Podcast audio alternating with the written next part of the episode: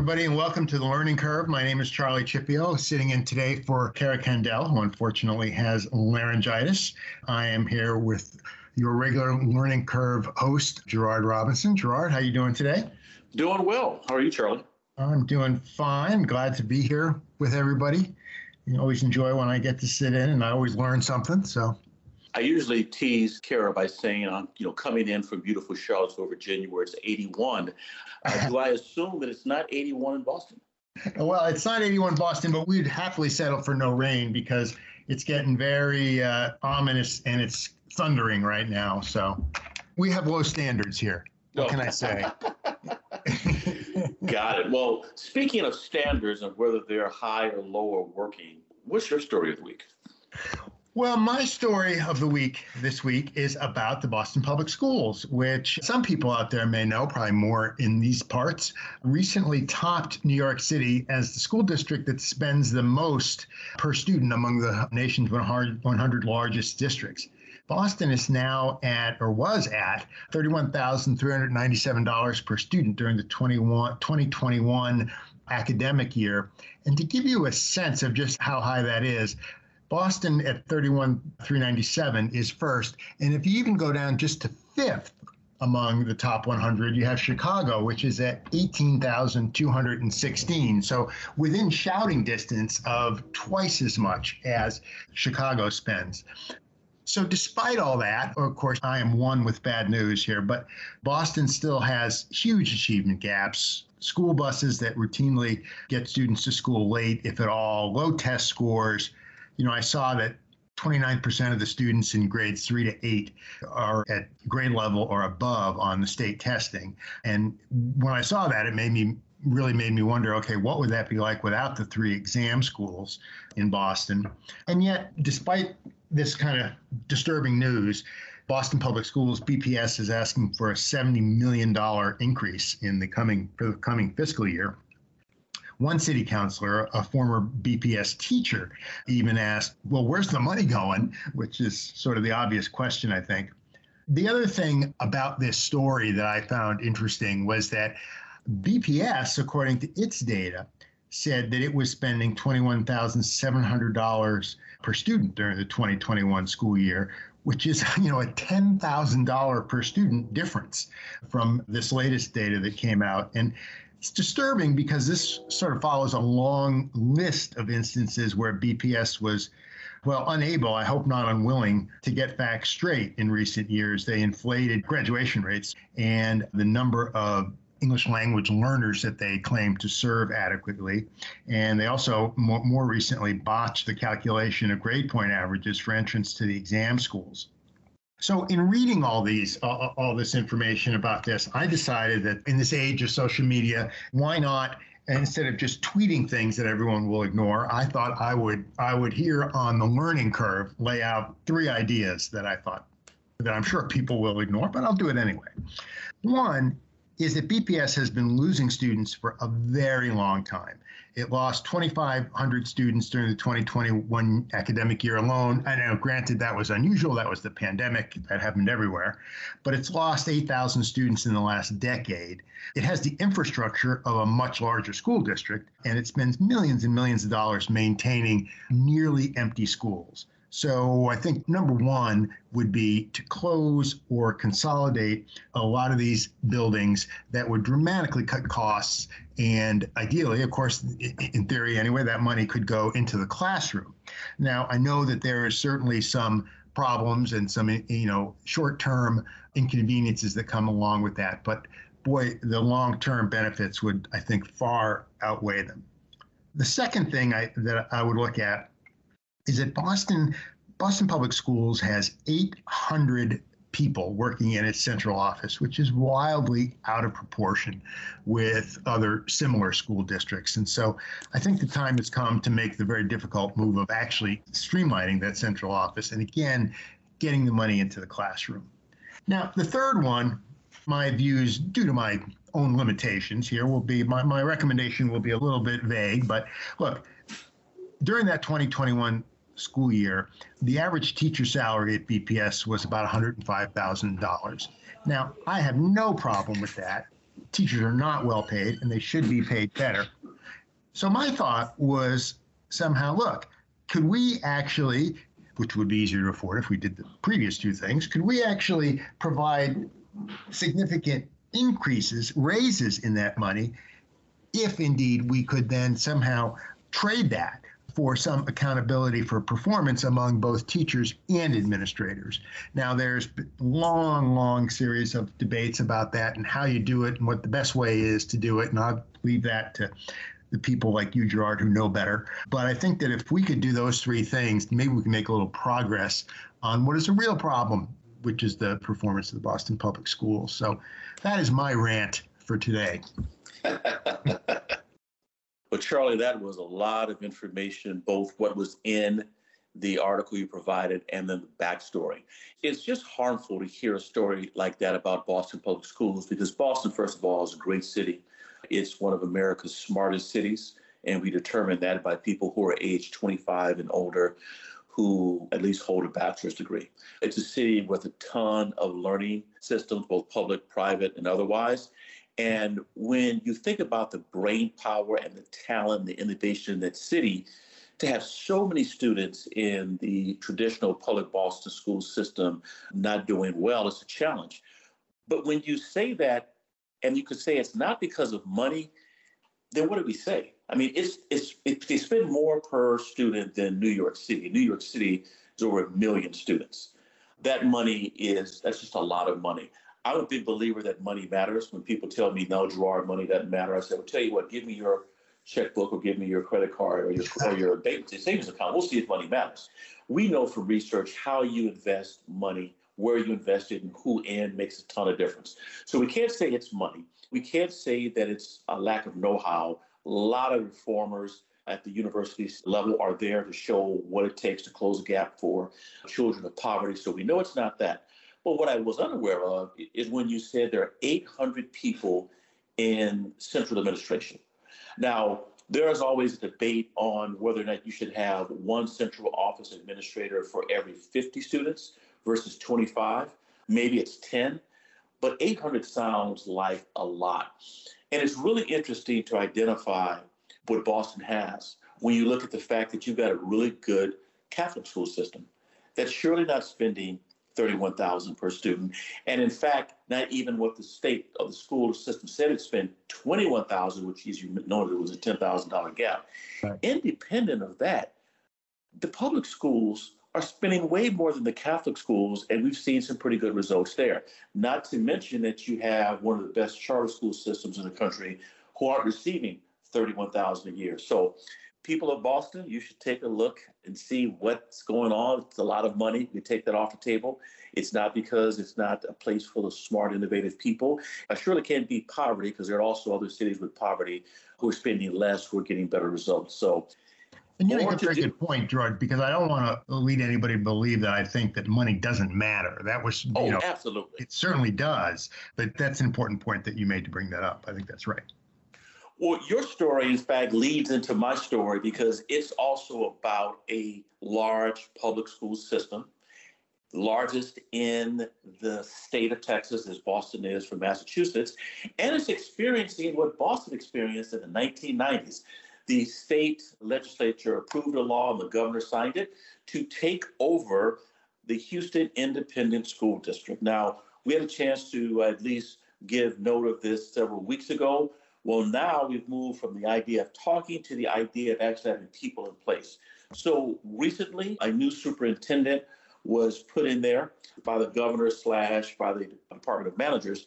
And his name is Mike Miles. Mike is the former superintendent of schools in Dallas. So they have someone who has experience managing a large urban school system. Dallas, like Houston, has a lot of diversity in terms of ethnic makeup, racial makeup, Title I schools as well as well-off schools for other students. And it was taken over very, for very similar reasons to Boston in the 1990s.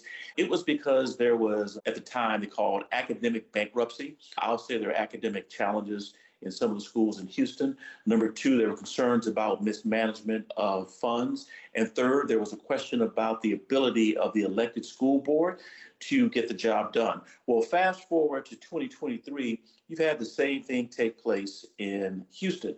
So they got rid of the, the other superintendent, put in Mike, and they told Mike, you know, your job is to make sure you manage the school well. Well, one of the first things he identified were 29 schools in Houston that were going to become, for him, priority schools. And why? Well, of those 29 schools, three of them are high schools that have a feeder pattern where they've identified a lot of academic challenges. So he said for all 29 schools, and again, he's highlighting the high schools, he said he's going to make sure across the board they have the same academic evaluation standards, they have the same monitoring standards for teacher evaluation accountability. He's going to make sure that funding, administration, and other opportunities take place are really focused on those schools because he said those are the ones that are a big challenge.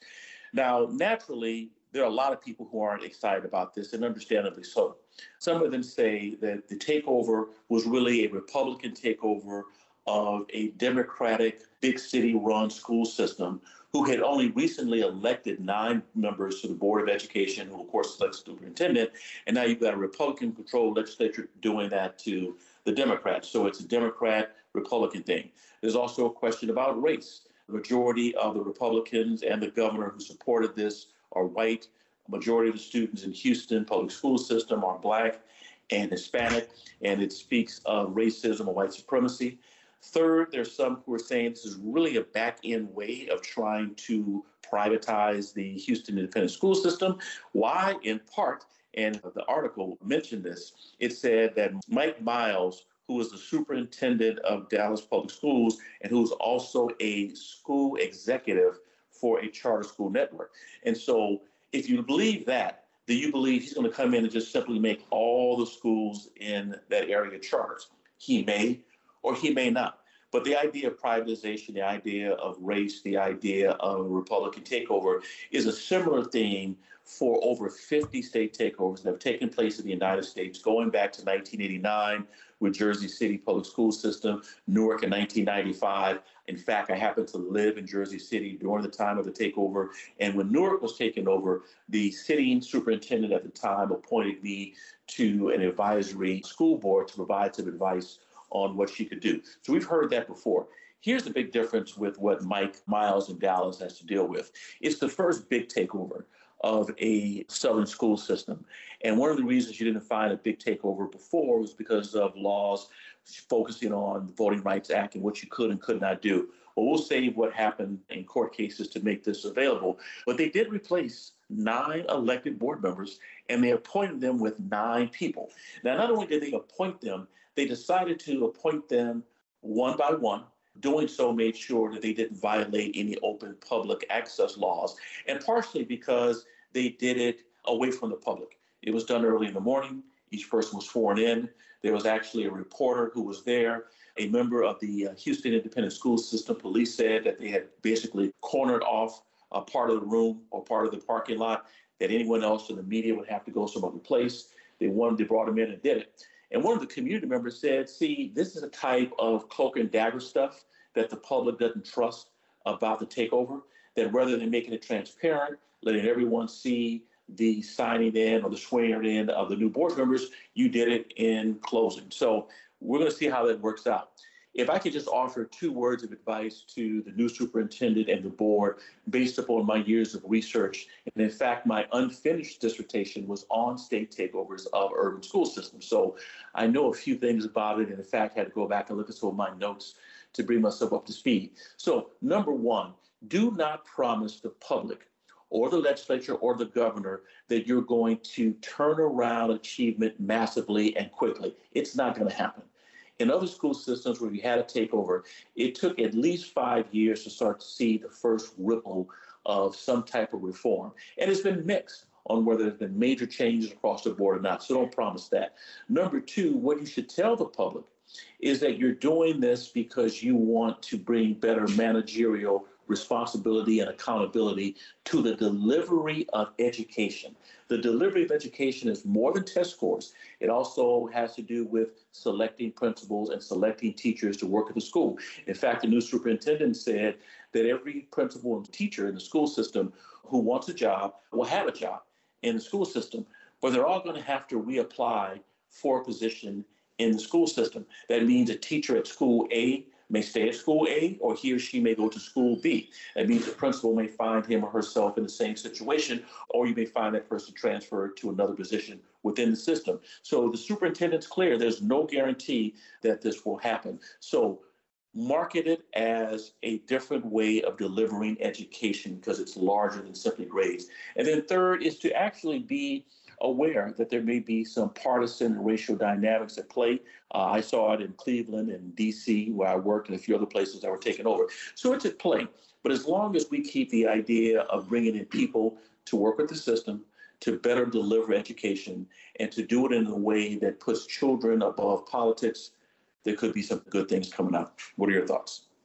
Yeah, you know, the thing I'm really struck by that I think is absolutely right that you said that is also sadly a little contrary to politics is the idea of don't promise anything that you're going to have you're going to change the world tomorrow. You know it's going to take time it's going to take five years. But the reality there is that I would much rather have change that takes five years and is lasting than to have change that is immediate and fades away. You know, we've had a similar thing in Lawrence here in Massachusetts, which mm-hmm. is a much smaller city. But nonetheless, it really did have some positive results. But unfortunately, once the people who created those results left and it returned to the district, you've seen a lot of backsliding. And I think that the key, it seems to me, or what you said there, is the idea of really the management, as you said, and really putting in place the infrastructure to have lasting change and lasting improvement. Absolutely. All right, then. After the break, we're going to come back with Professor Marc Raboy, who's going to talk about Guglielmo Marconi, about whom he wrote a book.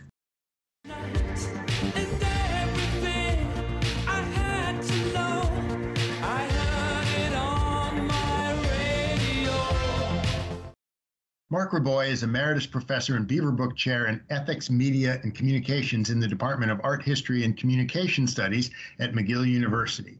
He is the author or editor of numerous books, including Marconi, The Man Who Networked the World, Looking for Alicia, The Unfinished Life of an Argentinian Rebel, and The Civil Society, Communication and Global Governance, Issues from the World Summit on the Information Society.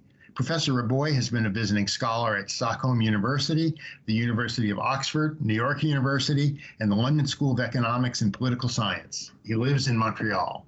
Professor Raboy, welcome. Thank you so much for joining us. Well, it's a pleasure to be here. I was just saying before, my mom, who grew up in Italy, would be so thrilled that I'm talking to you about Guglielmo Marconi. I can't tell you. but why don't we just dig right into it? So, you've written the definitive biography of Marconi, the Nobel Prize winner in physics, who over a century ago was the founder of global communications. He was the first person to systematically use radio waves to communicate over long distances developed wireless telegraphy, and was the father of radio. Would you share with us how you became interested in Marconi and why he matters so much to our wireless networked world? Well, you've summed it up pretty well there. Marconi really was and still is, I believe, a major world historical figure, particularly with regard to our contemporary communication environment. And I'll get to that hopefully in later during this talk. But like many people, in fact, I've had a very early encounter with Marconi when I was growing up in Montreal in the 1950s. The view from our kitchen window was a brick factory with a single word on it in neon Marconi. Of course, that didn't, that didn't mean anything to me, except that I made the connection, even at a very early age, between that and a small yellow plastic radio set that we had in our dining room that had the same word on it, Marconi. And as I grew up, I kept tripping over Marconi, in fact, because as I became involved in media and communication studies, I mean, the, Mar- the, Marconi Company was an important private communications undertaking in Canada. And I never thought that I would write about him until in the 1990s when I was doing some research on the origins of radio regulation, pretty obscure topic for many, but it was something that I was feeling quite passionate about, and I was I had really made it my specialty. I discovered, to my surprise, that the further one went back into trying to understand why and how governments actually regulate the airwaves, the further one went back, the more one encountered the name of Marconi and his company.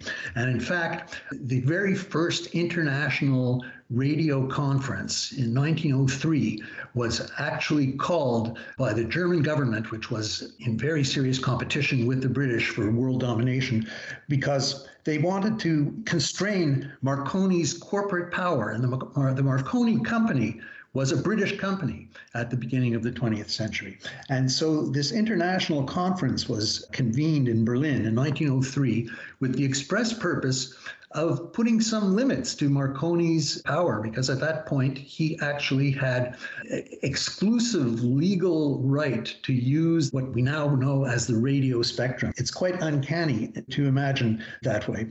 Then serendipity came into play because I, I, happened to be at an academic conference in the UK when I read that an archive had just opened up at the University of Oxford of Marconi's personal papers. As I mentioned, the Marconi Company was a British company, and at one point in the early 2000s, uh, they gave all of their early archives to the University of Oxford. And it was just mind blowing to see what they had there. I mean, there were some 40 boxes just of his personal papers, you know, ticket stubs, uh, human stuff. Uh, yeah, fragments of love letters, actually. So when you put all of these together, I mean, how could one not yeah. write about it? Fascinating.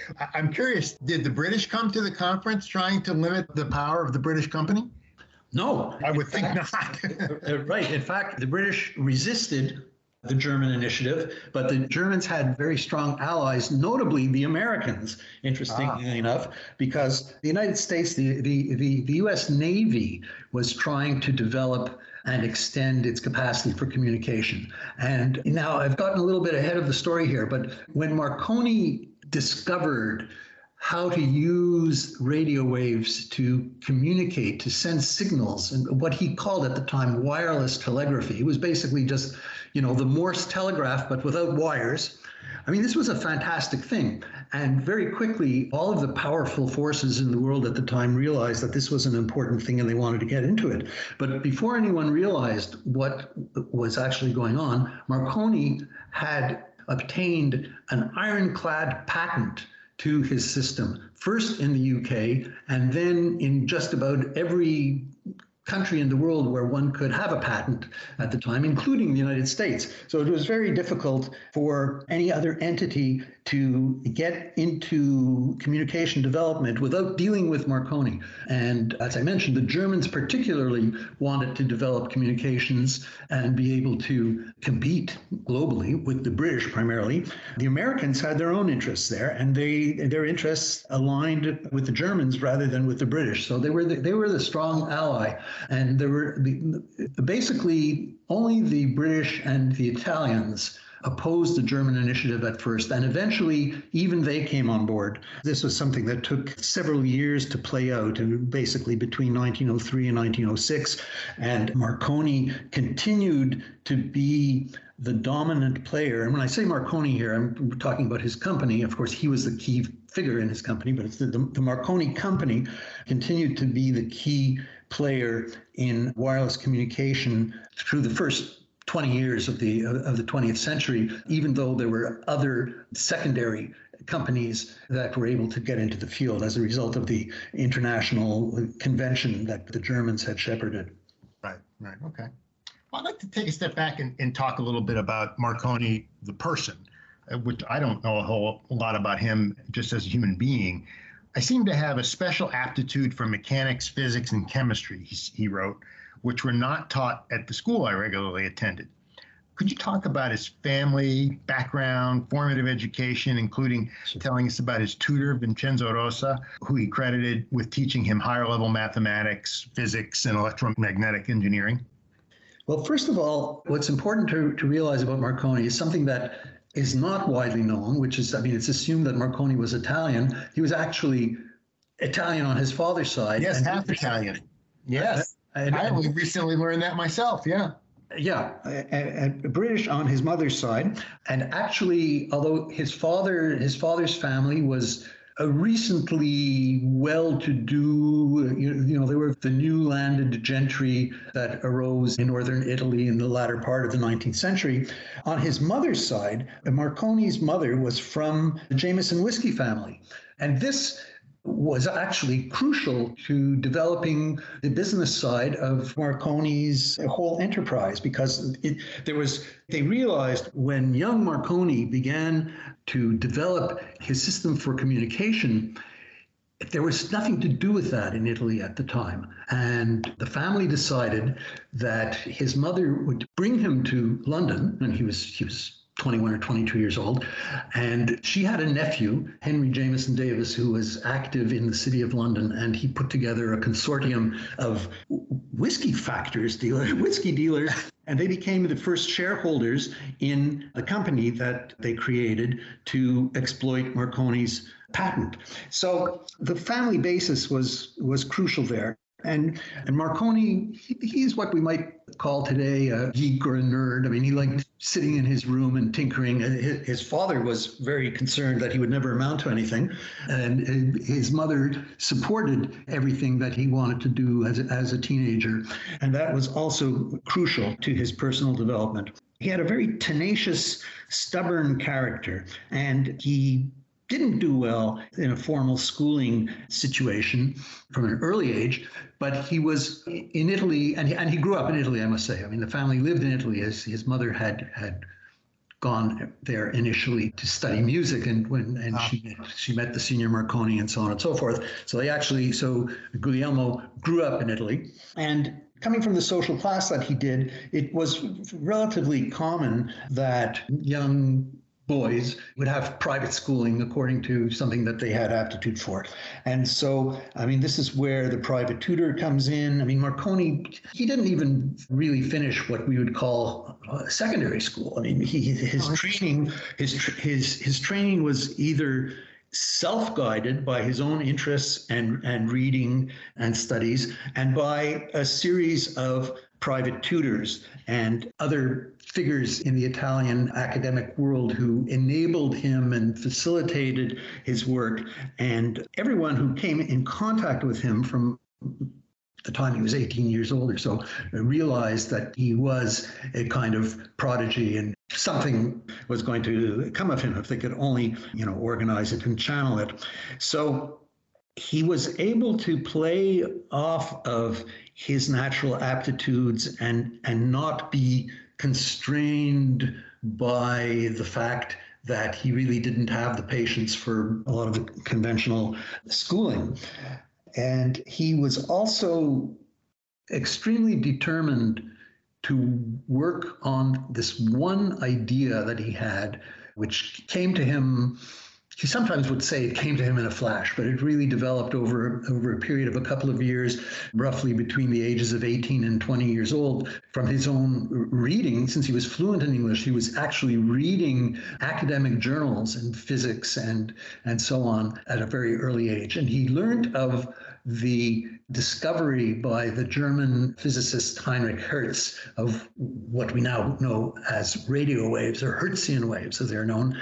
And Marconi was interested in communication, and he was the first person actually to have the idea of using or of trying to use these newly discovered radio waves to send intelligible signals. There were other scientists and physicists and so on working on other possible applications of Hertzian waves, but Marconi was the first who actually said, well, the dominant technology of the time is the wired telegraph. What if we tried to replace the wires with these mysterious waves. And he, he started doing that in the attic of his parents' home in the suburbs of Bologna at the age of 18 or 19 years old. And he gradually, I mean, once he was able to send a signal, a Morse code signal, across a room, he said to himself, I don't see any reason why I shouldn't be able to eventually do this from any point to any other point. And this is what he actually spent his life doing, perfecting the system that he was continually developing for ever longer distance, more power, global, mobile, wireless communication. Interesting. Marconi said reading a biography of Benjamin Franklin and about uh, sea, the sea voyages of 18th century British explorer Captain James Cook inspired his early intellectual curiosity. On his way to success, Marconi sought the advice of renowned American inventors Thomas Edison, Alexander Graham Bell, and built on the innovations of Boston born Samuel Morse, who, as you know, developed the electric telegraph machine and his famous code. And this was in the early to mid 1800s. Would you talk about Marconi in relation to the history and the continuity among himself and other communications pioneers? Sure. So, as I mentioned, what Marconi initially was trying to do was basically do the same thing that that Morse had developed, but without wires, by using the radio radio waves instead of wires, which really was moving communication to another level because it meant, for example, that ships at sea would be able to communicate with each other and with the shore, or that you could send signals where it was unfeasible or, or even impossible to lay wires, or you could have mobile communication on the battlefield. I mean, all of these possible uses for wireless telegraphy built on Morse, of course, but they added a new dimension to it. It's not accurate to say that Marconi sought the advice of people like Edison and Bell. I mean, he, of course, he recognized that their importance and he wanted to be well thought of by, by them, and they did think well of him. But he actually, he was very cagey about in his relations with other inventors because, I mean, he realized that he was an upstart. He was much younger and he was, you know, he was coming, coming out of nowhere really. And he was somewhat fearful that more established figures like Edison and Bell might try to take advantage of him. Ah, right. And, and in fact, Edison actually embraced Marconi for a number of reasons. Edison had actually obtained a patent for a form of wireless telegraphy in 1885, 11 years before Marconi, but he wasn't using Hertzian waves. He was using another form of technology, and he had never decided to pursue it. So he was very happy when news of Marconi reached him he actually sold his patent to the Marconi company and said, "Here, you know, see what you can do with this because I'm not interested in I'm, you know, I'm into electricity and so on." And another reason that Edison was happy to embrace Marconi was because Marconi was a competitor of Tesla, and Tesla was, of course, ah. was the great rival of Edison. So Edison and Marconi, they, they, they developed, I wouldn't say a close relationship. They, they met a couple of times. Marconi actually put Edison on the board of the American Marconi Company, and that was fine. Now, Alexander Graham Bell is an interesting case. Bell, he was very eager to take Marconi under his wing, and Marconi always avoided all Bell's overtures. Bell invited Marconi to come and stay at his home in, in Nova Scotia when Mar- Marconi actually was operating out of out of Nova Scotia in Canada, just maybe about an hour away from where Bell was living at the time. And Marconi always found some kind of excuse to, um, you know, he was too busy, he was out of the country, whatever. He avoided getting too close to Bell. And when I was doing my research, I actually discovered a fascinating document, which in the Library of Congress in Washington, a scrapbook, a Marconi scrapbook that was kept by Alexander Graham Bell over over a period of years between roughly between 1899 and 1901 when Marconi was at the height of his notoriety and Bell was clipping newspaper articles about Marconi. so the onus was was on Bell, and, and Marconi was remaining aloof from him. And this was a kind of this was a pattern that Marconi established for himself. He was always extremely gracious in his relations with the senior figures in his field. He always acknowledged uh, the influence and the importance of other figures, but at the same time, he kept his cards very close to his chest and he was certainly leery of getting too involved with them. Well, speaking of central figures, let me ask you this question. In late 1901, Marconi's team used Morse code for the letter S when sending and receiving the world's first wireless transatlantic radio signal, which went over 2,200 miles between uh, England, and St. John's, Newfoundland. Two years later on Cape Cod, he relayed a message from President Theodore Roosevelt to King Edward VII in Great Britain, marking the first transoceanic signal to originate from the US. We take things like that for granted today in 2023. This is late 1901. Would you talk to us about the details and significance of these big achievements in human communications? Yeah, the first transatlantic signal from England to Newfoundland actually was of tremendous symbolic significance. It was analogous to the moon landing in terms of what it meant in the opening up of the imagination towards possibilities and where was this going to go? Where was the world headed now? Now that you can communicate across the Atlantic Ocean just through the air. So it was a fantastic event. And Marconi was already a very well known international figure because he had, two years earlier, for example, sent a message across the English Channel from England to France. And that in those days, that was a, a notable achievement. But when, when he actually managed to send that signal across the Atlantic, he was hailed as the man of the new century. And it was just a, fanta- a fantastic event. And it was simply the Morse letter S. And it took, as you say, it took some time for that to develop into the capacity to send you know, what we would call today a telegram. Basically, the message from President Roosevelt to uh, the King of England was the equivalent of a transatlantic telegram using wireless rather than the wired telegraph. So that again signaled the opening of a new era. Of course, there were transatlantic cables that were sending similar messages, but cables could be cut. Cables tended to break down. A cable was very vulnerable in wartime. So the possibility of sending messages wirelessly meant a significant change. Now, another thing, and Marconi was very commercially minded, he very quickly set up a commercial transatlantic wireless telegraphy system, and he was able to send telegrams for one tenth the cost of the wired telegraph because there were no wires to lay and maintain. In many respects, it was also a kind of democratizing technology. This was the era of the beginnings of massive European immigration to the Americas. And people suddenly overnight found that they could just send happy birthday, mom, or whatever for a reasonable cost as opposed to an excessive cost. So, in terms of the impact on human communications, on the one hand, you have the symbolic meaning of we're now at the dawn of a new era, and then you have very practical concerns such as the possibility of cheaper, accessible communications.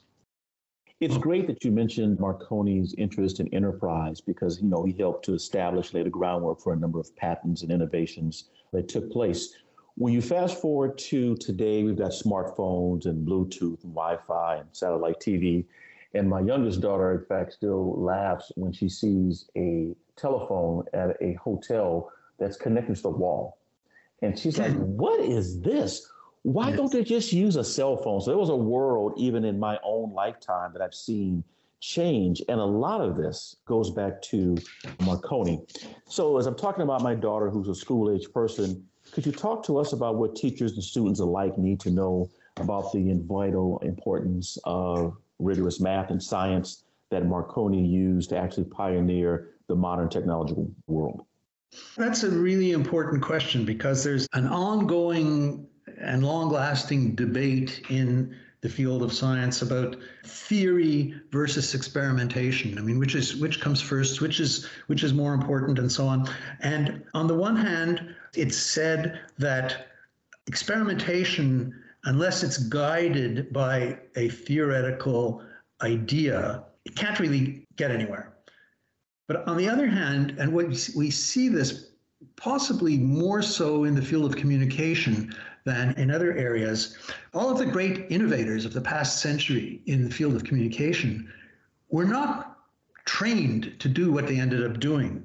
You know, if you think of Bill Gates, Steve Jobs, Mark Zuckerberg, whoever, they worked intuitively and they studied what they had to study in order to develop their vision. And then they surrounded themselves with people who had the technical training and expertise to do, refine and develop their applications. And that's really very much the way Marconi operated. When Marconi first appeared on the scene at the turn of the 20th century, all of the academic physicists said, this doesn't make sense. This can't be done. This is a flash in the pan. This isn't going to go anywhere.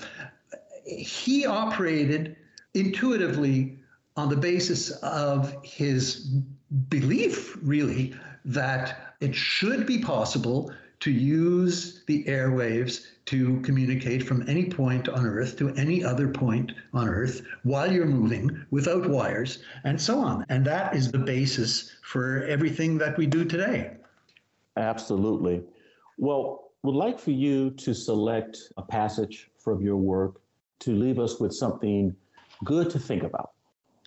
I don't know if I can do that because I was because the passage I selected to read, it's actually the last paragraph of the book and it's mm-hmm. more contemplative, I think, and it's almost a cautionary I'd like to end on a cautionary note because that was very much what Marconi himself did when he saw some of the ways in which his technology was being used. I mean, Marconi died in 1937, and that was a, a very rough time, especially you know having gone back to Italy, seeing the degeneration of relations between Italy, between his two motherlands of Italy and in Britain, and so on. And I think today we're also dealing with some very serious questions about the benefits and the shortcomings of communication. So here's my paragraph.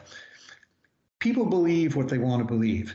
And Marconi is interesting today because we believe we are living in the world he imagined, empowered by mobile, instantaneous wireless communication.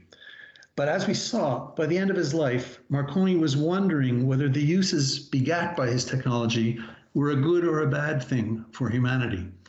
The true extent of the emancipatory character of modern communication remains to be understood. Marconi thus personifies the paradox of communication. His ambivalence is ours.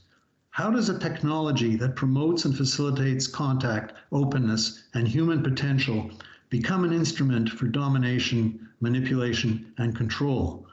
That is the question that Marconi's story asks and maybe begins to answer. Cautionary ending is a great thing and in the very diverse world of ideas we live in, some may actually take that as strong clarification, some strong caution, and some happiness. Overall, Charlie and I want to thank you for taking time to break bread with us intellectually, to talk about someone who prior to this interview I knew little about. And given the fact that we are now having really strong conversations about AI and about ethics, and about the role of invention as we move further into the 21st century, I think it's good to take time every now and then to talk to scholars who've done a deep dive into the life and times of someone like Marconi, who should be better known. And hopefully, with your work in this show, we'll find it happening not only amongst adults, but teachers and K 12 students as well. Thank you very much.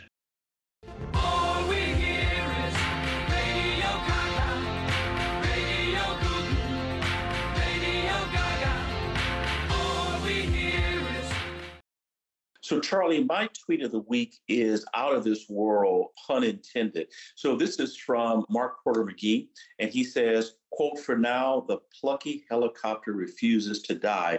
And what plucky helicopters he's discussing is actually ingenuity. It's a pint-sized helicopter that's just completed its 49th flight on the red planet.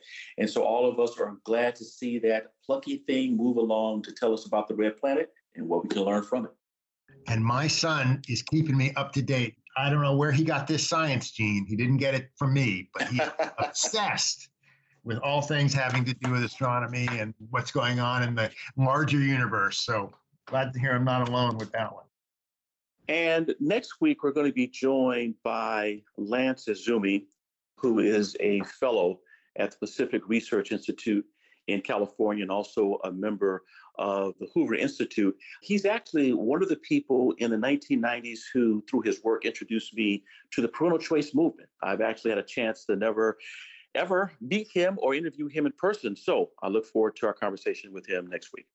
Well, Charlie, thanks so much for tag teaming with me today. It was great to have a conversation with you about our two articles, but also to hear your voice and your ideas on this work. So look forward to working with you in the future. Well, it was my pleasure, Gerard. Always good to get to connect, even if we don't get to see you live and in person. Uh, you're not missing much. More gray hair. I hear you there. Take care. All right, you too.